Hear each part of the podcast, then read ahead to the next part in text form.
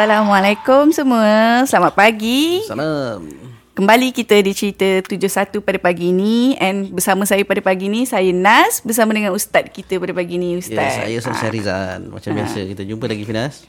Ya ustaz. Selamat menyambut Ramadan ustaz. Ya, Ramadan Karim. Al Alamak ustaz saya lupa. Allahu akram. Allahu akram. Allahu akram, ya Allah ustaz. Apa maksud dia ustaz? Allah lagi mulia ataupun Allah betul. Maha Ustaz ada mulia. jelas before this ni, nak? Jadi Ramadan-Ramadan ni kita sembang-sembang santai Finas eh. Boleh ustaz. Kira Eh. maksudnya ustaz tadi yang pasal Ramadan Al-Karim tu bila ustaz cakap saya sahut kan betul ustaz? Hmm. Ya betul. Bila kita dengar orang sebut ataupun orang taib, orang wish pada kita Ramadan Karim, Allahu akram. ah kita jawab semula. Kita taib semula Allahu akram. Faham ustaz. Ah. So pagi ni kita bersama pagi ni untuk sesi kita kita nak bincang tentang akidah ustaz. Sebab Masya banyak isu-isu akidah dekat negara kita sekarang ni. Tapi kita macam maybe kita ambil mudah benda tu. So saya sendiri saya macam nak dengar lah daripada pandangan ustaz tentang apa itu actually isu akidah apa definisi Mhm, akidah. sebab macam kita sendiri kadang-kadang maybe semua orang kat luar sana pun nak tahu Betul betul. apa isu dia. Uh, terima kasih Finas. Uh, tuan-tuan dan puan para pendengar sekalian, bila kita bicara pasal akidah, uh, kita kena berkenalan sedikit lah dengan uh, istilah akidah tu. Sebab kita biasa je dengar orang sebut akidah, akidah di sunnah wal jamaah. Kemudian ada pula cerita syariah, ada sebut syariat, mm-hmm. ada kuliah syariah, ada fakulti syariah. Macam-macam ya ustaz Macam-macam.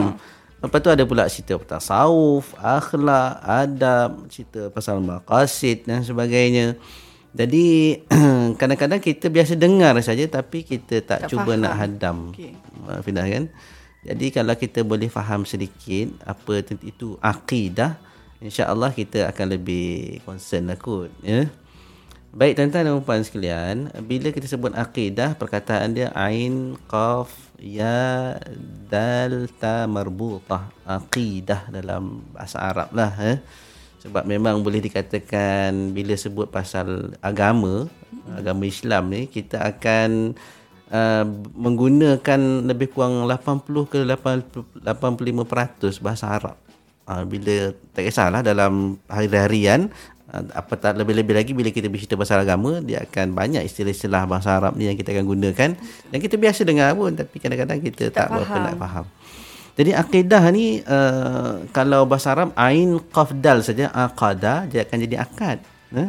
Akad ataupun ikat uh, pun uh, jawab, uh, terjemahan yang hampir sama sebenarnya. Akad nikah tu lah. Ah, akad nikah tu sebenarnya ikat, ikatan perkahwinan. Uh, kalau kita sentuh sikit bab akad nikah ha, Finas eh. Uh, ni seronok ni orang dengar cerita pasal akad nikah ni. Akad nikah ni uh, kalau kita nak kaitkan dengan akidah tadi, dia ada kaitan. Sebab ada bila kata ikat, akidah bermaksud kepercayaan. Akad nikah adalah ikatan kepercayaan yang boleh saya sebut kalau seperti itulah. Kenapa Finas kahwin dengan husband? Sebab percaya kan? Sebab percaya. trust, betul. Ah, ada trust. Saya inilah imam saya ustaz. Ya, Saya akan jadi makmum yang terbaik punya kan. Tapi kadang-kadang kenapa berlaku perceraian? sebab tak kuat kita punya Ikatan sebab sudah tidak ada kepercayaan kepercayaan. Ah, bila dah tak ada kepercayaan, biasanya orang bila bercerai sebab dah tak percaya lah. Saya dah tak percaya dah ustaz. Dia dah macam-macam kayu tiga, kayu empat, kayu lapan. Eh. Ah, jadi berlakulah akad nikah tu akan terlerai. Eh. Ah, kepercayaan itu akan terlerai.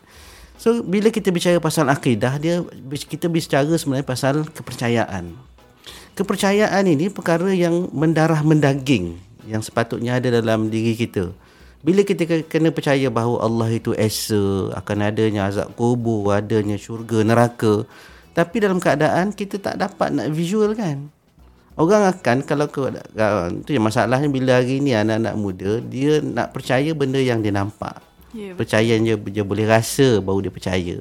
Benda yang boleh dia gigit baru boleh percaya. Kalau tak nampak dia tak percaya. Tak nampak ni susah nak percaya. Kau sembang kari je dia kata. Betul. Tapi dalam bab akidah ni itulah ujian untuk kita. Benda yang kita tak nampak tapi kita wajib imani, wajib percaya. Banyaknya banyak juga dan banyak sebenarnya benda yang kita tak nampak tapi kita percaya dia ada. Boleh pula contoh macam lampu ni, menyala ni. Dalam wire tu kita kata ada elektrik, ada Kita tak current. nampak pun. Ah, tapi tak nampak pun. Tapi kenapa kita boleh percaya ada ada Current. ada elektrik, ada current. Kalau orang yang tak percaya kata adanya Allah sebab tak nampak. Ha, so kita lukakan sikit wire ni, kita suruh dia pegang. Saya onkan switch. Kau berani pegang tak? Rasa sikit. Ha, tak berani pegang. Sebab apa tak berani pegang? Eh, nanti saya kena karen lah. Eh, mana nampak karen? Tak nampak pun. Tapi boleh percaya pun kan? Ya? So, kalau adalah orang-orang yang berfahaman etis umpamanya, yang tak percaya Tuhan. Benda simple je lampu yang menyala ni ada karen tak nampak pun, kita boleh bantai dia terus kat situ. Kira bila tak ada kepercayaan tu maksudnya Ustaz akid dia tiada. Ah, bila tak ada kepercayaan macam tadilah suami isteri yang tak ada kepercayaan dia akan terlerai. So akidah ni bila dia tak percaya akan adanya Tuhan, akan adanya syurga, neraka, dia ragu kan perkara tu. Lebih-lebih lagi kalau kata percaya kepada nabi, rukun rukun iman kita kan. Sedangkan nabi kita dah tak dah tak ada depan mata kita. Ini pun dianggap sebagai keimanan kita kepada perkara-perkara gaib. So akidah inilah yang akan uh, diperkasakan. Akidah inilah yang akan menjadi indikator kepada seseorang itu bakal menjadi penghuni syurga ataupun penghuni neraka.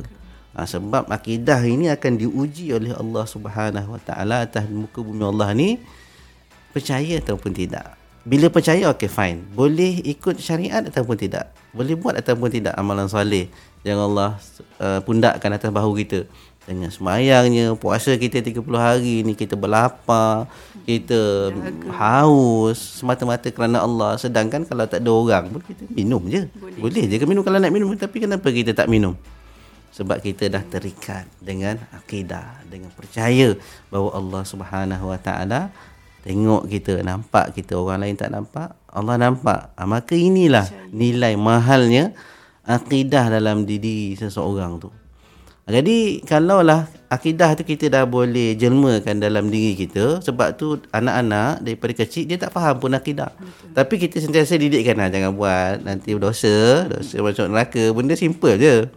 Tapi kalau itu yang di di di dibiasakan akhirnya akan uh, ter, ter, ter, ter, ter, ter, mendarah mendaging lah dalam diri dia cerita pasal akidah kan macam kita dulu kecil-kecil pun anak mak ayah kita didik macam tu lah tapi bila kita dah besar ni bahawa kita boleh uh, realizekan dalam kehidupan kita bahawa kita sedang diperhatikan.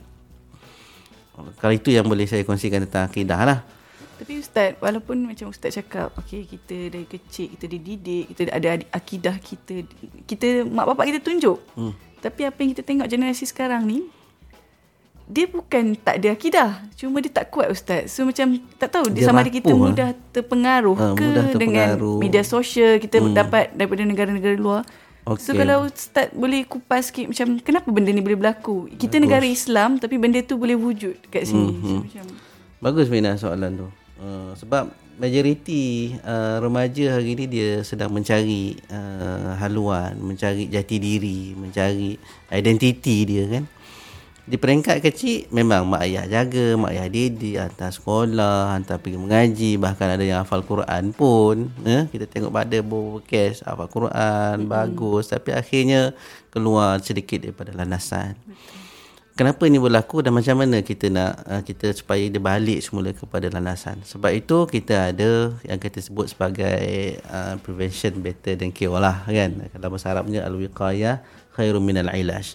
Kenapa jadi macam ni? Sebab uh, dia balik kepada akidah ni, kepada keimanan kita. Manusia ni bila dia dah balik, uh, biasa kita dengar dosa tanggung sendiri ya, mm-hmm. ha, kan? So, kubur asing-asing Ustaz. Ah, uh, kubur asing-asing lah kan. Memang kubur asing-asing.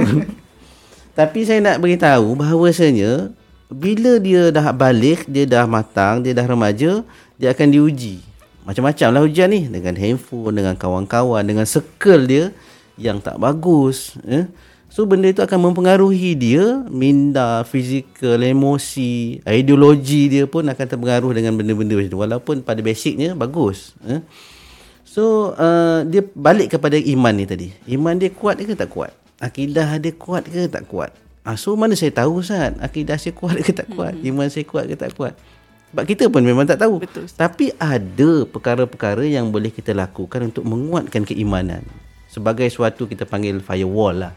Sebagai satu pendinding yang kita pergi je mana-mana kita akan uh, dapat membezakan. Kita akan dapat protect diri kita saya nak kata tak perlu pun seseorang tu mesti nak, nak duduk kat Makkah duduk kat Madinah supaya dia jadi baik, baik. kalau dia duduk kat Amerika pun Hollywood sekalipun tapi dia ada suatu pendinding iman dalam diri dia dia akan jadi macam ikan dalam laut walaupun duduk persekitaran yang masin tetapi tak memasinkan pun dia punya daging masya-Allah eh?